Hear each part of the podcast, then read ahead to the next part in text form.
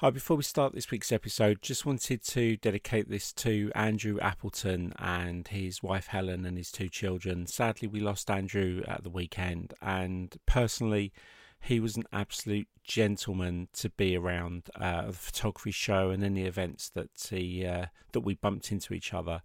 Uh, it really is a bit of a shock uh, to hear the news, and um, so just really wanted to say you know, thank you to Andrew for being a friend and everything he did for the photography industry. And, you know, I think there's a lot of people out there, if they can be well thought of and well remembered as Andrew, then they're doing a great job. So, um, yeah, this one's for Andrew.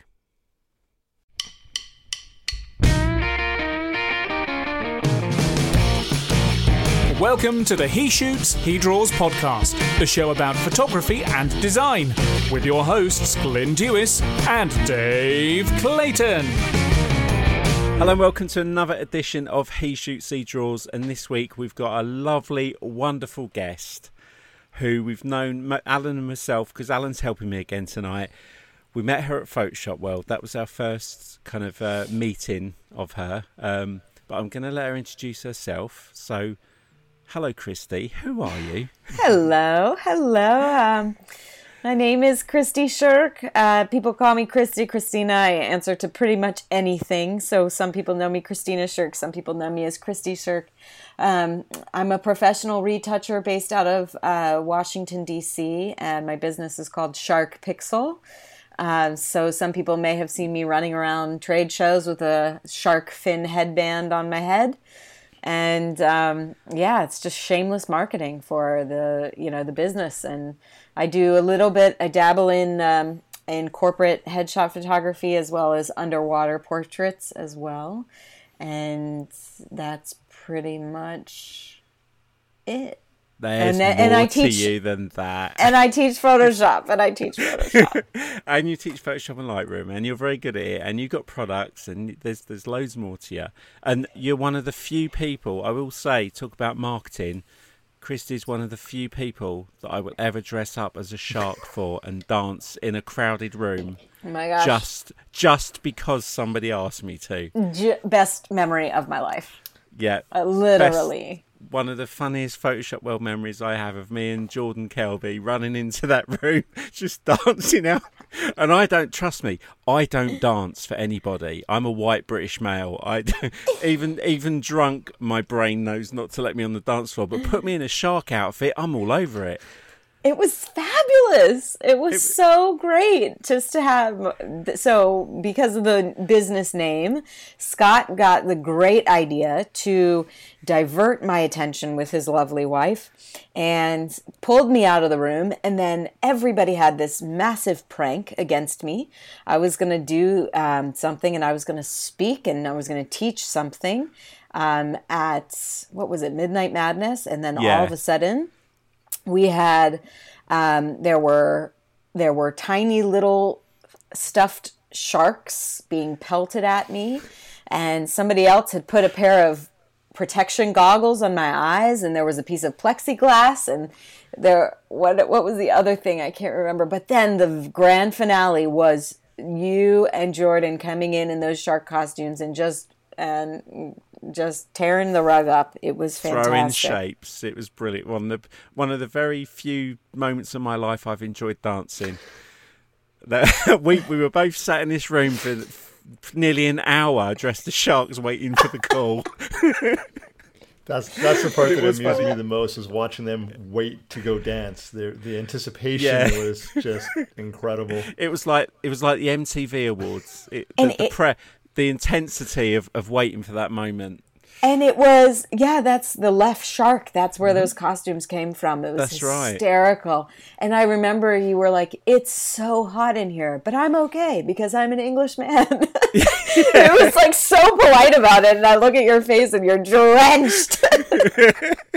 but it was good. So while we're on the subject of Photoshop World, obviously that's where we met and uh, and we interviewed RC Concepcion a few episodes ago, and he, you came up in in conversation, and he told us uh, a, little story about you, so which we didn't know. So I'd like you to repeat your kind of memory of of how you went from being because this is what always fascinates me is when you have you have photographers who just photograph they just run a business but then you like you move into teaching and writing and all the extra bits so at the time you were a photographer. So what was your what's your little story memory of of that moment with rc that made you go okay i can do this yeah um, i remember it very vividly. Uh, i was a young buck and i didn't know any better than just to walk up to people and talk their ear off because all of a sudden my opinion mattered.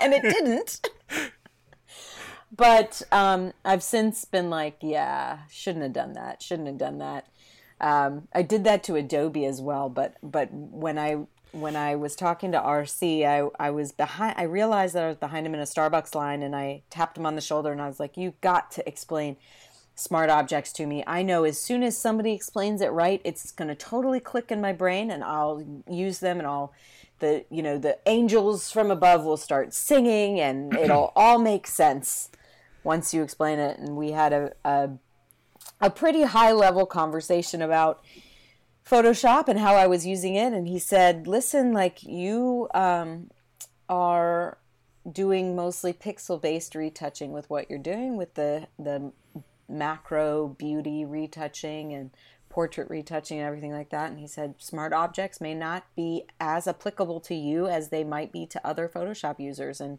I was like, oh, okay. But he said, it sounds like you already know how to use the hammer. Now go build the house. And so that was him basically saying, you have a lot more knowledge than you think you do. You're lear- you've you're finished learning. Now you need to start creating, right? Yeah. And um, and I was like, what? No. and, and then so after that, I think I just I, we kept in contact with one another, and he uh, the in the next couple of months after that, he was um, promoted to director of education for Kelby One.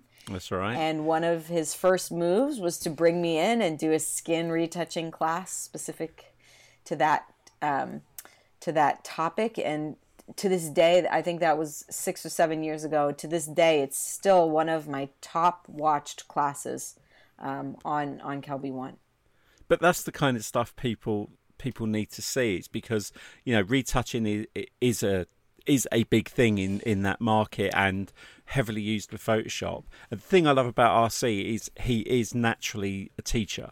He's so nurturing. He's just if he if he thinks he can help you, he's all over it. And and I remember when I went in to do my first ever class at Kelby One, he came and sat in that room. I had the room with the fake stairs behind me. Yes. With a little yes. sign that says, do not walk on these stairs. And uh, he came in, and because it's my first time ever doing any, vi- any video recording, I'd only done my first ever Photoshop World the year before, which, which was my first ever public speaking gig in my life ever as well.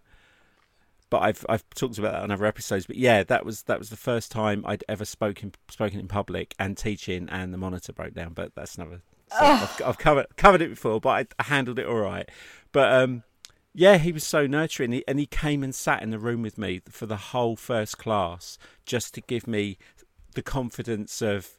He was like nodding, reassuring, "You're doing okay?" And then he'd stop me and say, "Okay, say that this way. I think it will make more sense this way." And he, I was so relaxed that on the second day, I had my second class. He wasn't there, and it it, it was like I need my RC. but but he's he's so good, and he you know he was very influential because he'd been doing the InDesign classes and he brought me in. But it's, it's not about me; it's about you. So. Oh, he's T- such a sweetheart. He though. is. I mean, he is. Like, yeah, he. I can't. was- I can't wait to see him again. Yeah, yeah. No, I, we we always get together and have coffee, and um, you know, you've always got those people in your life that um, that you just for some reason feel like you can just overshare with. Yeah, yeah. For me, that's like RC, and for some reason, every time we get together, like one time I got in a somebody sideswiped me on the way to his house for dinner and I called him bawling and I was like, I'm a block away, but I just got in a mm. wreck. And then the other time we were both sick as dogs. We couldn't even we were both we had both lost our voices and we were at WPPI and we just sat there and talked for coffee and I just started crying again because I was like I'm teaching and I lost my voice and I... but it's only with him. It's the weirdest thing. It's like he's always the guy the guy that like is like uh, the sh- the crying shoulder for me Did you find it surreal? Because I don't know. I mean, I know Alan was teaching. Alan was teaching before I ever taught because we met at our, my first Photoshop World in Vegas in, in 2010, and he was my first famous Photoshop World instructor I bumped into, and we instantly became friends in an elevator. Um, but the thing for me that that I don't know, it was for you. You obviously went to Photoshop World for a reason. Um, it, obviously, it was in Washington, which helped. So that was 2013. But you you like me had gone for a specific oh I need to go, I need to go here and learn some stuff. Did you find it surreal like going to a Photoshop world and then within 2 years you are now teaching with the very people that you've been learning from for a period of time because I don't know what your like your I don't know what your NAPP Kelby 1 history was prior to going to Photoshop World. So I'd I'd known about them well since 1999. So it was like 11 years before I got my you know, I got to touch it, for want of a better word, by being there and going to Vegas. But it was it. It, it what what was nice is you go from learning, and they draw you in and they encourage you to teach. Uh, did you have that kind of experience with them? Because I think I had a different experience um, because I had been like um, because I had been on the show floor at so many shows previously.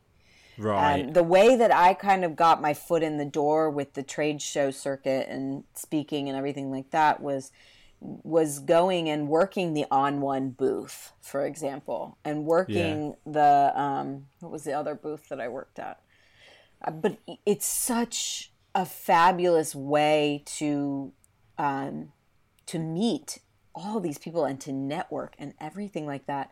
And um, so for me, when when I was first starting out, I was on the trade show floor. I was making all my contacts, and then I kind of met the people that I needed to to be able to submit class ideas and and go from there. Um, so because that's how Rob Sylvan started, yeah. didn't he? He said the same thing. But I'm I'm curious to take it a step back for photographers who are like starting out and, and like, oh my god, I want to be just like, you know, Christy and do all this stuff. How did you make those contacts with the people you worked for on the expo floor? Like, how did you make a contact with On1? How did you know? Did they see your work and go, wow, she's using our products, you know, immensely, and and that's the kind of thing we want to push, or did you reach? Or you walked up to the owner in a coffee shop line well, and say, "Hey." Well, so I went to a I went to a, a Photoshop, not a Photoshop. I went to Photoshop World in San Diego back in way back when, but I went to another expo in San Diego, and I was walking around the expo floor, and I ran into the guys who were running Lexar, and we started talking about a card reader, and they took my name, and I followed up with them a little later, and then I had a blog, and the next thing I know is I was writing a blog for Lexar, and that opened a lot of other yeah. doors. And it kind of, but it yeah. it took me going up to someone and going, "I really like your product. I use your product," and keeping in contact exactly. with them. Um, so I'm curious how other people did it because I've always felt like I just kind of shoved myself in their faces, and it worked, but it could have gone horribly, horribly wrong.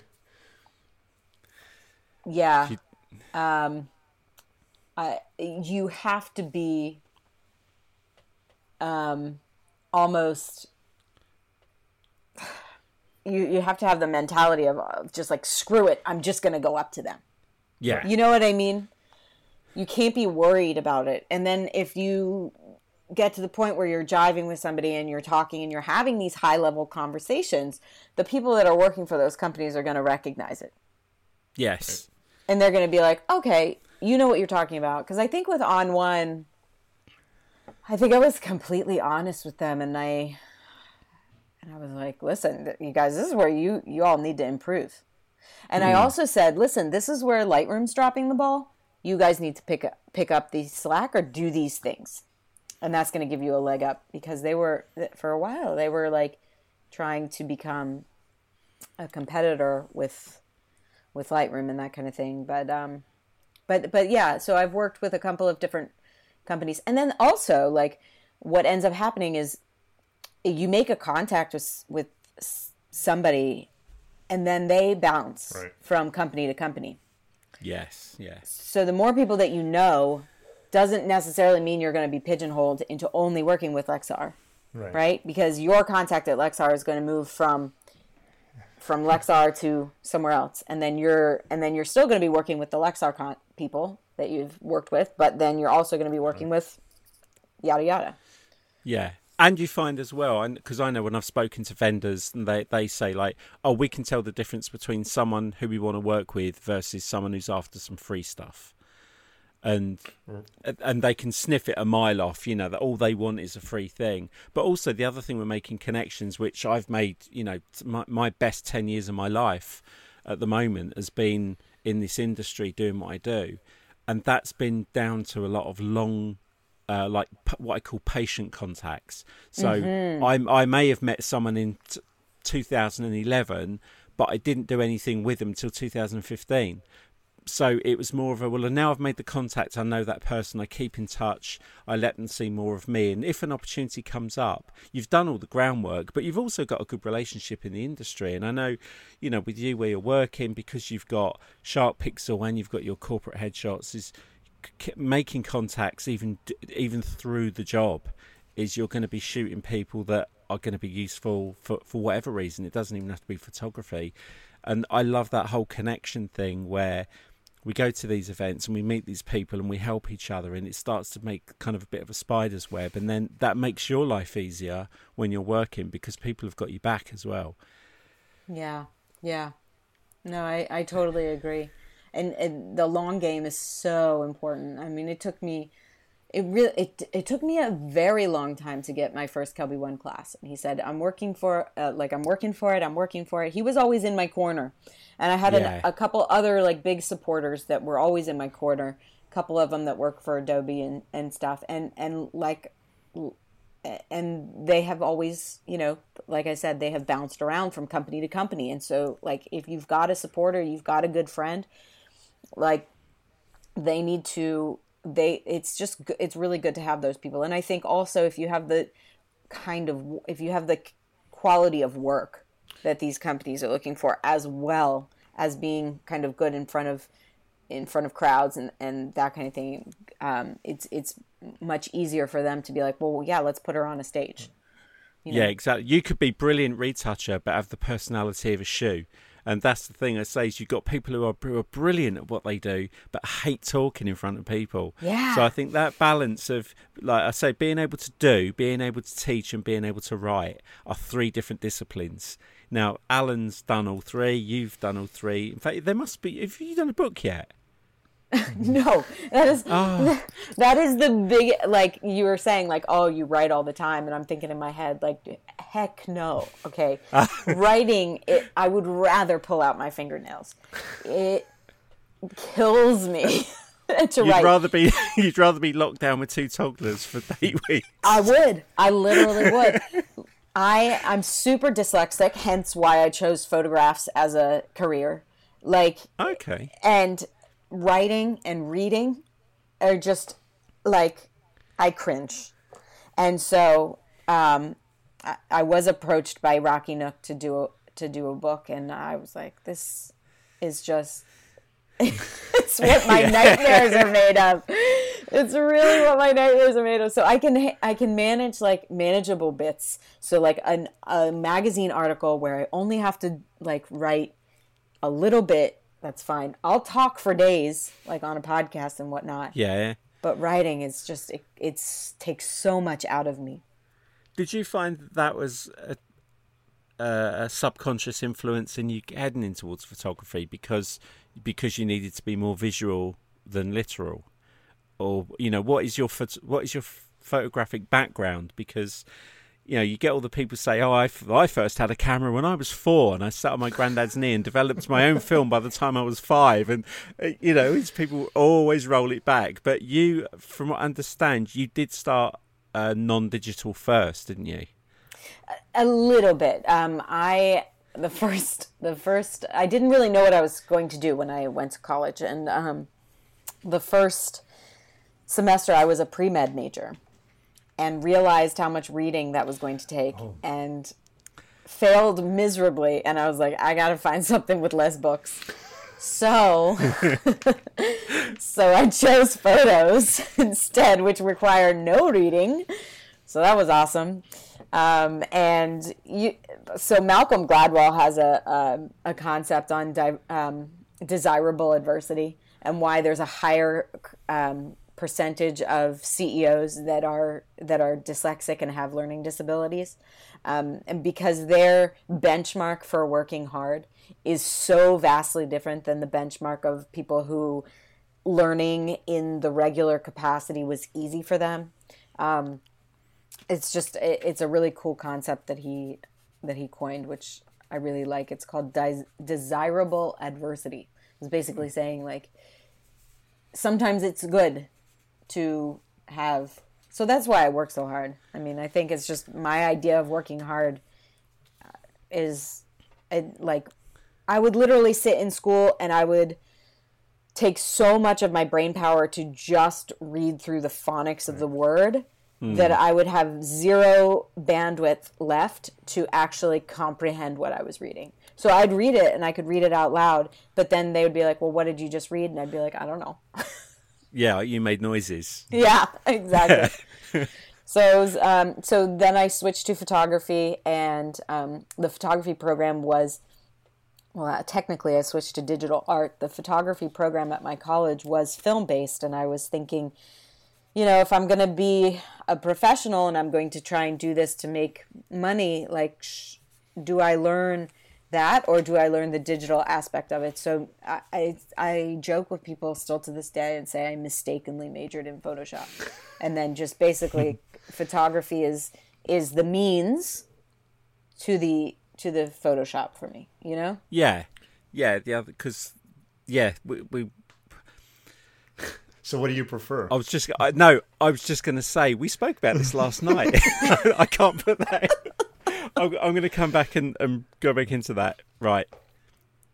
Yeah. So obviously, a lot of people they start off with photography and then they discover Photoshop, and it's very rare that someone's already starting in Photoshop and then decides to pick up the camera, which I think is quite a unique thing for a lot of you because it is always the photographers have always been photographers. You know, thick in the blood. That's that's it. I'm a photographer, and then then you get that whole split of I love Photoshop, I hate Photoshop. Yeah. And I think for you, you've you've obviously through your retouching is you've found like the recipes you found the science the the why you're doing what you're doing rather than doing it for the sake of doing it because i know we, compositing was one of the things that you've dabbled with as well. Yeah, absolutely. So, um, and what's funny is I actually do have a Kelby One class. It's called Top 10 Mistakes Photographers Make um, and How to Fix Them in Photoshop, which I have made all of those mistakes personally. Yep. So that's why I know how to fix them in Photoshop. Only 10. yeah. yeah, exactly. I, I, think that's where most really good instructors actually come from. Um, because I know when I was teaching, it wasn't like, okay, I know everything about everything. I I know a lot about this really specific concert photography because I've been doing it for so long and I've screwed it up in so many ways. I have done every mistake you could possibly make from, you know, not loading the film right back in those days to, you know, not bringing batteries to you know everything out of focus. So it's really easy for me to, to talk about all those mistakes and how to fix them. Yeah. and there was no one out there doing that. There's no one out there going oh here's these mistakes that you're going to make and here's what you can do to, to fix them. And um, that's one of the things like joe mcnally is a fantastic instructor. I love listening to joe talk about you know flash photography. I don't do it very much, but I love hearing him speak about it because it's coming from an honest place. Like he's made those mistakes, he's put his time in, he knows what's going on with it. And so I'm really, I think that helps people um, relate to instructors when you can be like, I've made these mistakes. Here's yeah, it makes can... you a, it makes you a good instructor yeah. because you're not being the hi everyone. I'm Dave and I know everything and I'm going to show you how much I know. I think the best teachers are the ones that you can you can just sense the way they're teaching is they just want to share. Because we joke on the podcast about the secrets and the levels and you know the the next level and the seven secrets. It's you know back in the day no one would share anything and now we all share more. That yeah there aren't there aren't secrets. There are just techniques you don't know yet and right. and that's the beautiful thing is you do keep learning. I'm sure if you went back and looked at your first retouching versus the last image you did, you you wouldn't even put your name to the first one, Mm-mm. and yet and yet you go you know go go another ten years, you might do the same. I know when I look at my old work, it's like oh I did that. but so you're obviously becoming a photographer. I mean, like what was your first paid job? What was the first time you actually received money for doing for doing this?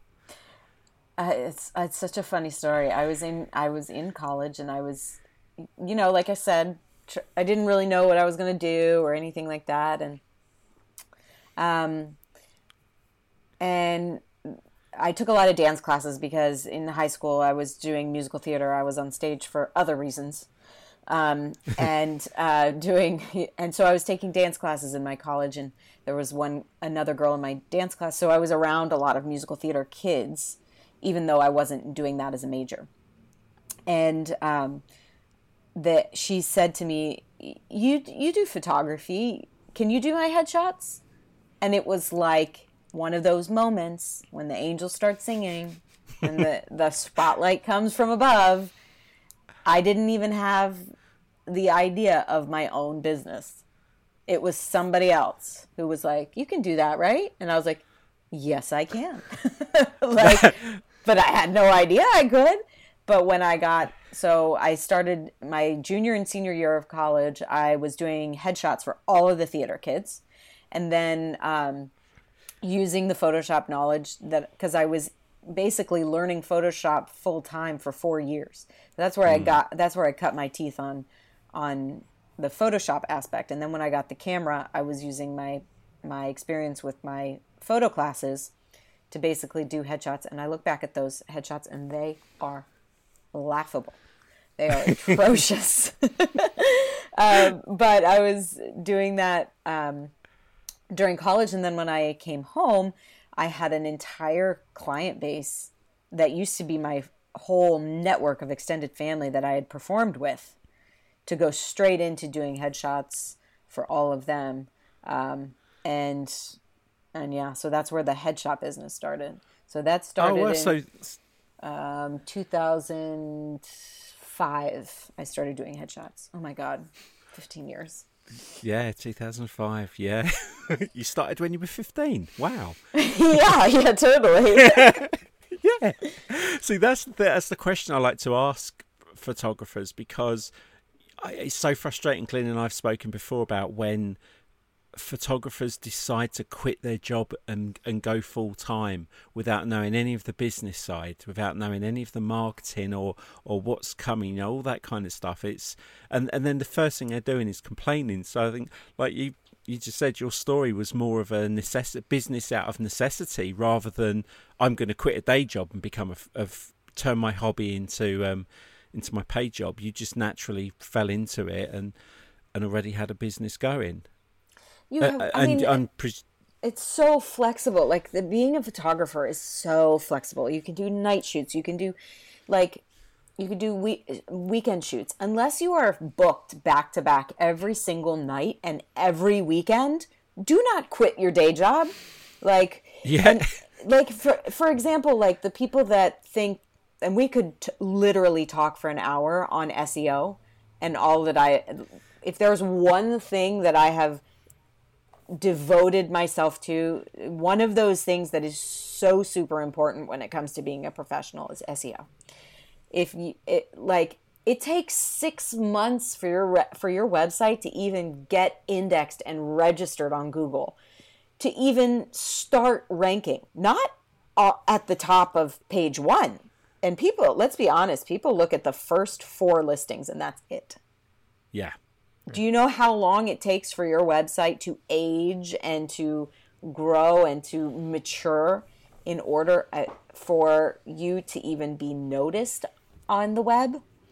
Eh, Like, yeah. I used to build websites. I the first thing, I need a website. Do you really? Yes, I do because because I've got competitors. Okay, what do you want on it? I don't know. You make websites. You tell me. Okay, so once you cross that hurdle, is how do I get to number one on Google? this is where I leave the conversation because I would say the thing is SEO is a black art to some people, and when when an SEO person comes to you and says, "I can get," like, say, they go to a cupcake business, I get you number one on Google. They're going to go to the cupcake business next door and tell them they're going to make them number one on Google. There can only be number one on Google. So, like you, I, I love. I could talk to you for two hours about this, but yeah, for anyone in in photography or design, it, this is something you still have to understand and know It about, and be and be patient Yeah. and be Yeah. patient. You have to do all the work, all the alt tags, all the descriptions, all the headers, everything. I know uh, one of the things uh, Serge Ramelli, I always remember he spoke about was the um, uh, all, the naming of all his images. And if you do a search on Google for Paris Eiffel Tower, most of the images are his. And he said he spent hours and hours doing all of his SEO because in time it pays off, but you're not going to get an instant win. In No. fact, while, we're- while we're on the subject of SEO, let's talk about your store because one of the obviously you've got teaching, you've got your headshot business. Uh, we'll talk about Sherk Pixel and we're going to talk about your mermaid stuff. But the Sherk Pixel website, which is obviously your retouching stuff and your training, you've you've got a web store as well. So how have you found? Obviously, you you adding layers to your business. When did you first start loading that as a as an actual thing with product on? Was that pre Kelby, or once you'd started recording the classes, did it become more of a hey, I can do my own stuff and sell this? Yeah, it was. Uh, I was a few classes in on Kelby, and um, I think I went. Uh, I think I was at a CreativeLive, and I spoke to Jared Platt, and he was like, "You need to be capturing the email addresses of every single person who's sitting in your classes, and the way to do that is to point them to something to download off your site." And so that's what I told my web developer. I was like, I need something that I can put a product up and they're going to be able to download it, but they have to give me their, you know, their name, their where they live, where they like where their first child went to school. I mean everything. You know, like um it's super important and he said the more information and about these people you can that you have, the better. Um, and so over, I don't know, over 10 years, I'm at about 9,000, at 9,000 people on the list. And I hadn't even tapped into it until this whole pandemic thing started. And thank goodness I have that list of people that have downloaded something from me because, like, the all of the headshot work has completely just evaporated. So now I'm so thankful that I have that list of people and I can talk to them and I can offer I can give them more free downloads and stuff. But basically if you go to sherkpixel.com slash store, uh, you'll find a bunch of free downloads of notes of classes that I've taken or there's a there's a really good portrait retouching action called Portrait in a Pinch, which I think every portrait photographer needs to have um, in their Photoshop. And it just it delineates out all of the layers that you're going to need for uh, retouching a portrait to keep you on track. So it basically does all of that work for you. Um, and then what you're responsible for doing is basically just going in and painting on the black masks to reveal um, the effects in the specific areas, like the cheeks or the teeth or the Yeah. eyes or the irises or you know the eye whites or whatever. But it's all done there for you within. uh, And I think there's like, I think I counted and there's like 250 steps within what this one action. So people can go and download it um, and have it uh, for free. And um, yeah, you just check out check out on the store. and you've got actions and you've got Lightroom stuff. I think I heard you say on Dave Cross's uh, podcast that if you're doing something more than six times every time, you need an action for it. You need to start getting your Photoshop automated and start getting your workflow set up. And some of these things are, are really useful. And I, I know I point photographers all over the place when I see something that's really good that somebody should look. It's not cheating It's just saving you time. And at the moment, because I'm in the software industry, one of the biggest things we push is yeah, you, you can sit and spend three hours on an image if you want. If you've got three hours to spare, great. But you want to you want to be in and out. Like if you had to if you had to spend all that time on every single headshot, you know, like you, you're going to get it right in camera. You don't want to be photoshopping that. Absolutely. If, and that's where the like the professional versus hobby. If you can spend the time, great. But for for the likes of you two, especially where you're shooting constantly, is it's there to help. But yeah. it's great to have. And also, people people always ask me. Well. Yeah, yeah, exactly. Uh, if if there's something that can make you be more proficient, I want you to have it. It's not like like you said, it's not cheating. But I get this no. question a lot. I get the question a lot of like, how long do you spend on an image? And I'm like, well, that's like super relative because like if it's for Instagram, like where it's teensy weensy, like spend 15 minutes retouching it, getting rid of the eye under eye area. It's softening the skin and and and that's good. But if it's for a billboard, I'm gonna spend three hours on it. Right. You yeah. know what I mean? Or like a full page spread ad in a magazine and it's like all skin. Like that's going to take me half a day.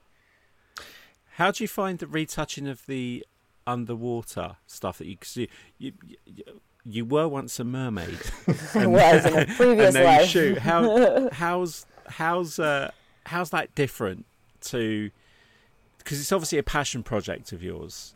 And yes. Alan and I were, were talking about a thing where you have that thing where do you feed your soul or feed your children?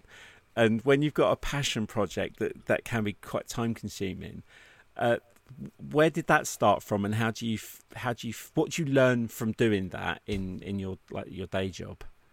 So um, I'm not willing to invest time at this point in my career. I'm not willing to invest time in anything that's not going to be financially lucrative. Uh, it, I have two young kids and everything like that. And while while I love the mermaids and, and that kind of thing, like um, there was a long game to photographing the mermaids in the Bahamas every year. It, it is. It do, totally feeds my soul, and I love being in the saltwater. I love the the concept of thinking that like when you're in the water, you're in the exact same body of water that is encompassing the world. That's one piece of ocean. And you're basically in, you're touching all of it. So I, I love that. And I love being in the water. I learned to swim before I could walk. And um, so for me, photographing underwater um, is great. Now, where does it come in? Because I can tell you the mermaids do not have disposable income. Even though the tails themselves cost like three and a half grand, but wow. of course, you know, photography they don't value that in even underwater photography. So, so I'm basically opening it up to portraits of um, maternity and that kind of thing. So that's kind of where I'm bringing in the the way of making money at it. And I think that there's a big push now nowadays in general to differentiate yourself from the pack as a photographer everybody can do the the like the cute portraits or or whatever but what's going to make you different and so i love the fact that there that there are literally no underwater photographers in Washington D.C. Why would there be? It's totally landlocked. you, you have that ocean but, really close to you there. You know, it's uh... yeah, yeah, the lovely. Uh, oh God, Chesapeake Bay probably couldn't even see any visibility in there. Um, but uh, yeah, so there's always a, a, long game, but I would say that it's extremely important for photographers to whatever your passion pr- project is, you need to spend a week, one week a year, falling back in love with photography as an art and forgetting that it's paying your bills and going back and actually saying, This is why I love what I do. Because the really lovely thing about photography on a different level is um, that you can reinvent yourself within the scope. So, Alan, you're if you're doing concerts, you can basically say, "I'm going to stay a photographer, but I'm going to do pets because that's my new thing." and that's what I want to do. I know you probably would never do that, but but it's possible. You know, you have the skill set, and we can we get bored easily. We're artists. That will, that's what we do. So like being able to like change that within the same skill set, I think is such a blessing. Yeah, I, I have uh, two dogs who are my photo subjects all the time. I've actually written books on pet photography and concert stuff. Um, but I, I, like that because I'm a, I'm a diver too. So my wife and I, we dove on our honeymoon. We are registered um, scuba, you know, all, all the stuff. And I always found the gear to be just like, I'm not taking a camera into the ocean because I'm too worried about actually staying alive and breathing and all that other, you know, cool super important scuba stuff. So I'm always fascinated by the underwater photos that you guys took because I know you're not doing it super deep because of the light and mermaids and the rest of it. But how did you transition from basically being a mermaid to retouching mermaids to photographing mermaids and the you know was it like someone you got a first underwater housing and decided okay i can do both of these things or how did that kind of evolve oh that's a funny story uh, if you google hasselblad mermaid um, a picture of me will come up. um, so uh, so I ha- I had a very close, long working relationship with um, an underwater photographer based out of Virginia Beach. He's phenomenal. His name is Chris Crumley, and he was the original mermaid photographer. I mean, this guy has been shooting mermaids for for probably 20 years, if not longer. And um, and I met him um, when I heard him speak at a local APA meeting, and then I reached out to him, you know, and and then at that point I went and did some modeling for him, and it was a really nice, just symbiotic relationship because I would do the makeup, then we'd jump in the pool, and he has this beautiful saltwater pool totally pH balanced to exactly what saline is. So when you'd open your eyes underwater, it felt awesome. And it was, you know, 88 degrees. I mean, that's my kind of water. And he's got this super, I mean, he's such a, he's such a tech geek, you know, he's got this super filter, which makes the water gin clear. I mean, yeah, so he's been doing this a long time. And, um, and, and Hasselblad reached out to him to shoot the debut of their 60 megapixel back um, camera, uh, medium format camera that was coming out, uh, digital in 2011. And I said, Chris, I will be a light stand for you at that shoot. I said, if you need anything whatsoever, you know that I'm just a phone call away. And he said, you know, be careful what you wish for. That was a couple weeks before the shoot. And the night before the shoot, he got a call from his model, and his her grandparents had something about her grandparent one of them had gone into the hospital and her parents were out of the country so she had to go um, to be with her grandparents in the hospital. And so he was like how close how soon can you be here? And i was like three hours. Uh, i said one condition i want to retouch the photos from the shoot. And he was like deal. So i got hasselblad as a client. Wow. But then i also got to model in a mermaid tail and they're jimmy rigging this underwater housing for this new camera because obviously there's no housing for this new camera that's just being released. And they're putting it down in the water and i'm sitting there like oh my god. Oh my god. Like, i was freaking out because i knew how expensive the camera was that they were just submerging in this housing and it was it was a really fun shoot but so that's how i got kind of started in the whole photography thing and and then I was doing a lot of the retouching of the underwater photos. And so at that point, I was like, well, let me see how good I am with a camera uh, underwater. And let's be honest, being underwater, looking at the shots and they're beautiful and the lighting's great, and there's something about shallow underwater lighting that's that's lovely anyway. But you can only be underwater for so long, and you're wearing a, probably quite a heavy mermaid tail as well.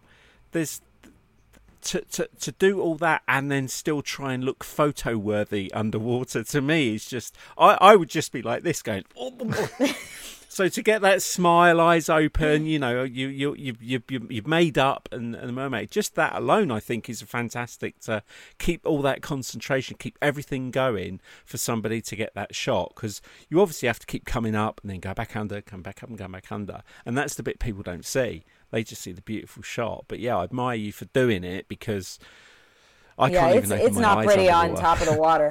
I'll tell you, it's not pretty. You know, you're coughing up a lung because you've swallowed so much salt water down, so you're like hacking up and and blowing your nose, and there's snot everywhere, and it's it's yeah, it's it, you look like a train wreck on top of the water, but then you sink down and and then try and make something pretty happen and.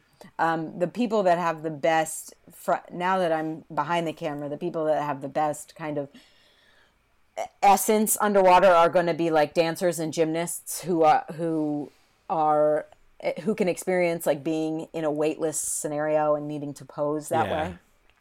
So I love shooting dancers underwater. Um, but yeah, the mermaid tails are a bit of their own beast. They're about 45 pounds of s- straight silicone.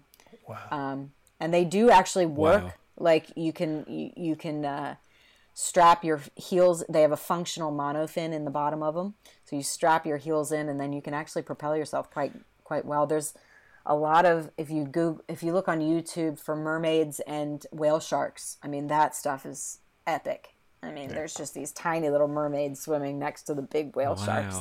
It's phenomenal. Oh, that's lovely. So I wanted to just touch on because you were talking about what it looked like outside of the pool, and then the final image inside of the pool, and that's kind of an interesting behind the scenes to the final image to what you've been doing during this quarantine period with some of the uh, images of your daughter that you've recently done. Uh, Yeah, your compositing stuff. project. So um, I, I- saw the last one and I was just like fascinated as you know how you pulled it off in your house because I don't even have children and I couldn't even start to pull off a photo shoot in my house at this during this time. So can you talk a little bit about how you pre-visualized that, got it all set up, and and how the final images are coming together, keeping you sane? I'm assuming. yeah, yeah, exactly. I think it's coming from a place of desperation. To be quite honest, I don't know how stay-at-home moms do it. Like it's it's just relentless and exhausting having a two and a half year old on quarantine and you can't even she can't even play with any friends. We can't even take her to a playground. You know it's just it's it's i feel like i'm in a dream that i can't wake up from. But um it i'm trying to think where i originally got the idea for it but it's been something that's just bounced around in my head for a while um but i i took a photo uh and i basically set up the camera on a tripod and I was triggering the the camera using my cell phone. So Canon Camera Connect, the app, and I'm triggering it behind my leg so you can't actually see my cell phone. But I was just letting my toddler like bounce off the walls like normal. Go get into this, go get into that. Go. It's just it feels like when you're stuck inside a house with a two and a half year old, it just feels like you're dealing with more than one child. You know, it feels like you're dealing You're with dealing- multiples. You're dealing with the two little girls from the Jack Nicholson film. You're on their little bikes in the hallway, just staring at you. yeah, exactly. That's what it feels like. And I'm like, okay, it's 3 p.m. in the afternoon. Can I drink wine yet? This is insane. Yes. Um, Yeah, always. yeah. Uh, so so basically, uh, um, I uh, so the camera was on a tripod, and um, I, I was basically just letting her move around me, and and then I stacked all of those frames on top of one another in Photoshop, and because they were all shot from the exact same vantage point of the exact same um, area, and I was staying, I was trying to stay so still um, and then she was the one i was able to multiply her into five different kids. So one's on the stairs one's playing with the the glass uh, candle holder one's on my knee playing with something one's playing with my hair one's like yelling at my face or trying to get my attention mom mom mom mom you know? And uh, yeah so that's where the idea of that one came from. And i got such a i, I got a really i was um, I was like really overwhelmed by how positive the the the feedback was from that one. So I've done I think a couple other composites, one of her sitting on a cloud in a library and one of her holding the moon in the woods. And I'm going to do another one tomorrow actually. We're going to go to my studio um, which has been collecting dust for the last 2 months and uh, we're gonna do a cool new one, which I'm really excited about too. Yeah, I, and this that's the thing you've got to keep mentally busy. You know, I've got two daughters that they were 16 months apart when they were born. I have So, you no know, yeah, idea how you how you are still alive. but yeah, at the time it, it was because I did take. I mean, I did take time off work when they were both born because I I became a dad quite late. But yeah, I remember Andrea being completely frazzled because you've got a 16 month wanting attention and a newborn, and they're both in our sleeping in our bedroom. It's crazy, and I and I wish I'd had the creativity back then to do something like that because they they do that now. They they make photographs of each other and they try. I mean i get my daughter she she plays soccer and she came in the other day and she said oh we're doing this thing where we do like kind of keep you up is and then we like pretend we kick the ball off to, to our left and then the next person does it. And she said i've got these videos. I want to practice. Is is there anything i can do? And i said let me download iMovie on your phone because we gave her an old iPhone 5, I think it is. That kid, within three hours, had made a movie from various clips. She was doing different camera angles. She'd added music. She'd added special effects, and it was just These she's done- kids. Wow. they're, they're just they're just so good. This is, these are good projects for not just obviously your your little one's two and a half and you got a newborn, but you know, especially with children, let make them part of it and let because they just have a different way of looking at it and they absorb it so differently. That I was just, I just hugged her and didn't let go. I was so proud of her that she'd done this project, so and I thought, amazing. actually, yeah, we can work on, we can do this together because I'm the designer, she can do that, we can put something together. But it is, it's fun having those personal projects. and their parameters, their idea, and their paradigms are so much larger than our beaten down brains have become over the years of life, you know? and and their ideas are where I I I was not a compositor for the last 15 years. I didn't know what I was doing when it came to composites. Um, I'm really excited about the fact that I do have kids now because her ideas and her imagination. The pro- the biggest problem that I had was not that I didn't have the skill set for composites. I was petrified of them because I- my brain just didn't go there. It didn't go to those surreal places. And like I was I was like this close to going and doing like psychedelic drugs to like get me some ideas so that I can do these portraits. Well, thankfully I didn't do that, but um, but uh, you know I was basically there. I was so frustrated. I I have the skill set, but I don't have the imagination, and it was Yeah. upsetting to me. So now that I have this child, like I'm going to rely on her imagination, and I can make it. I can do it in Photoshop and make them come true. And so Yeah, you're the superhero to her. She's like, "Wow, mummy, you're so clever." And you know, you know photography, you know Photoshop. I know it's it's not that the girls did it, but I remember when Glyn shot the girls for a photograph, and I don't know if you've ever seen Glyn's one of two little girls at the wardrobe door, and there's light coming through the crack in the door. If you just yeah, uh, Google Uh, Glyn Dewis wardrobe, that's my two girls. Oh, and that's so because they were on a book cover and they were in Photoshop User magazine every week and they were in all of his books and it, it was funny because I said, girls girls look you and they just go oh we're in another magazine they, they just became so blasé and then they had another shot done there was a snowman one but they Dad, yeah, I they- know they we're famous. We're famous. I know. Exactly, yeah. And Fleur's a design. They love that. I love that they've got that creativity, and you know, you you being what the person you are and what you do. I can see your kids loving taking part when they start to understand taking part with you and joining in stuff. That would be so much fun. Yeah, so t- hopefully tomorrow goes well. You'll have to check out the the Instagram story because um, I'm gonna actually include the baby in this next one. Oh, So I'm gonna see if I can get him fun. chewing on a star.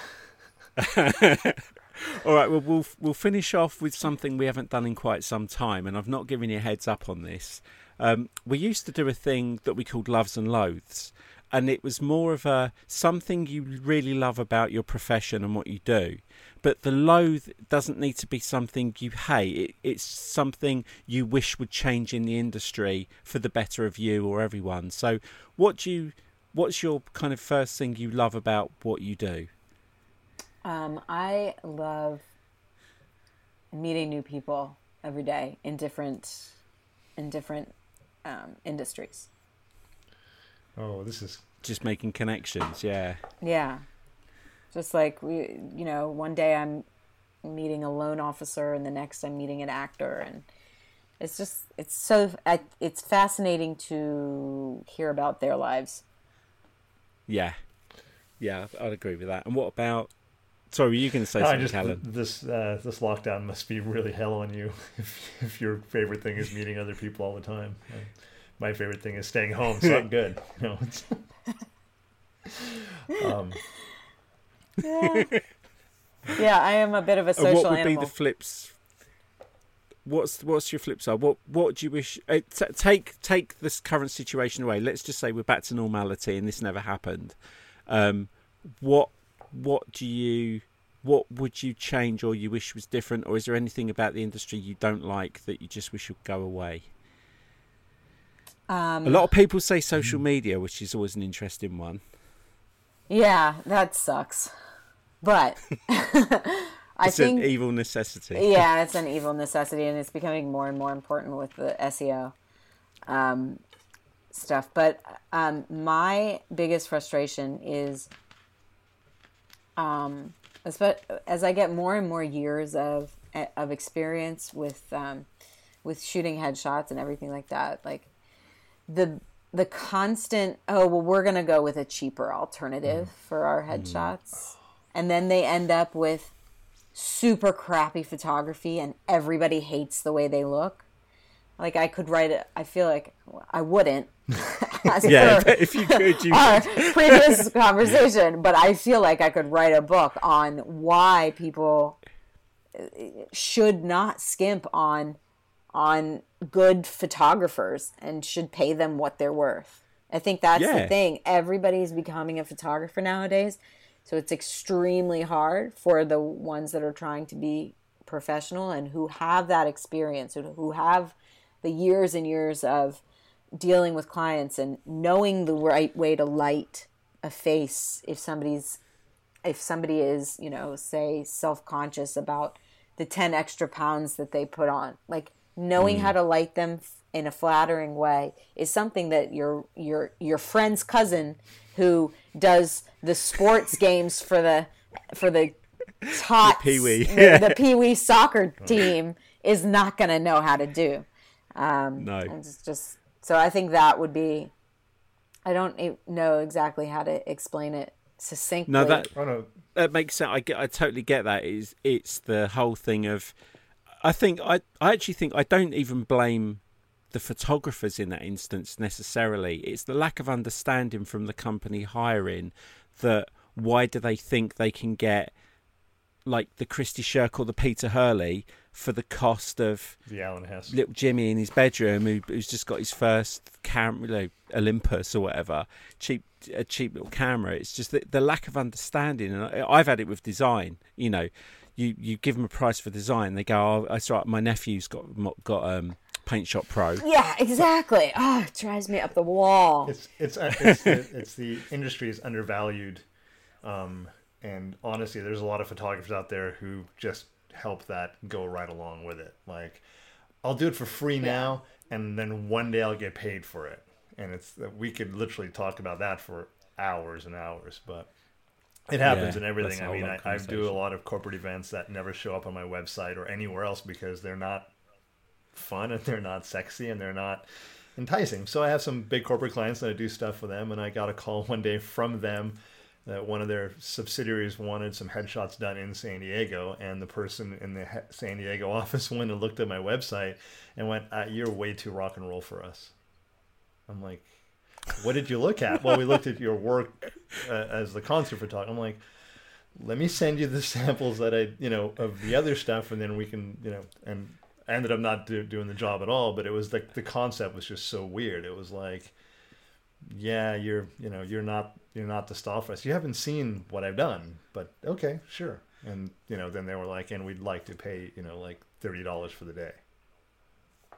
And then you walk in and everyone looks like Billy Idol, and you're like, "This is just my dream." right. yeah, but no, but it's it's you know it was the idea. It's like oh no, it's headshots. That can't be real money. You know, you can just come in and just do that in the office. Don't you know? You don't need to bring in gear or backdrops or lighting or spend a day or you know or have and i'm like okay fine no you're right i'm not going to do that and yeah and the You funny thing is me. that yeah, exactly, you don't deserve. it. the, and like on top of all of that, the importance of a professional headshot is only hmm. becoming more and more integral as we move into this digital workplace and we move into this situation where everybody needs LinkedIn.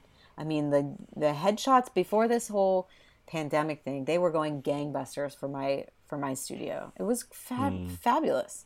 Um, and it's only headshots are a necessity at this point.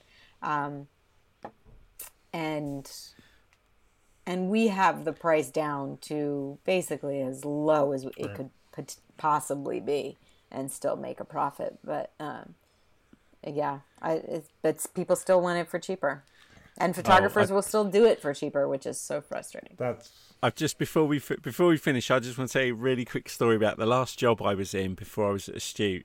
They hired a photographer, and they pay. I think I think he quoted him a hundred pounds, like hundred and twenty dollars, to do a shoot of all the staff. This guy came in, no kidding. I swear he'd ste- he must have stepped out of a DeLorean because he was so nineteen eighties and he asked for us to do the the thing where we all lay on the floor with our heads in our ah. hands, all lined up, and I I had I refused to do it. I said no. This is this is not this is this is bad. All this is bad. Everything he's asking us to do is bad.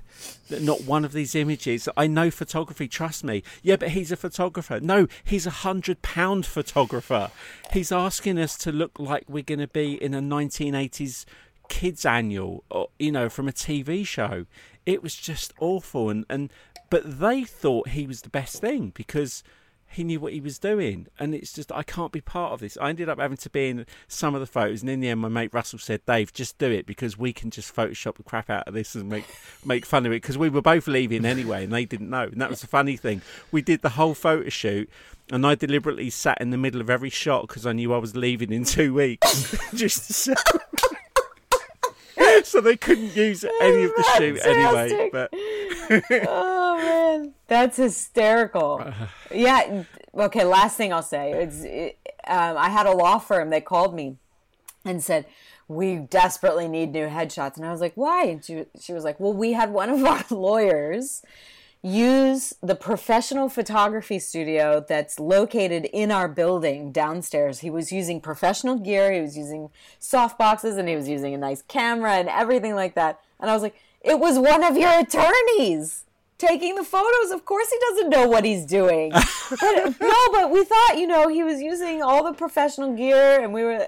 It's not about that, and that's what I realized. It's what's in here. It's what's in your head, man. It's not it's not the gear. And that and No. a lot of people will just jump to the next like nice camera or the next night nice flash that comes onto the market because they think it's going to make their work better. And i'm kind of like learn the gear that you have learn the software that you have. That i guess this is the mm. note we can end on.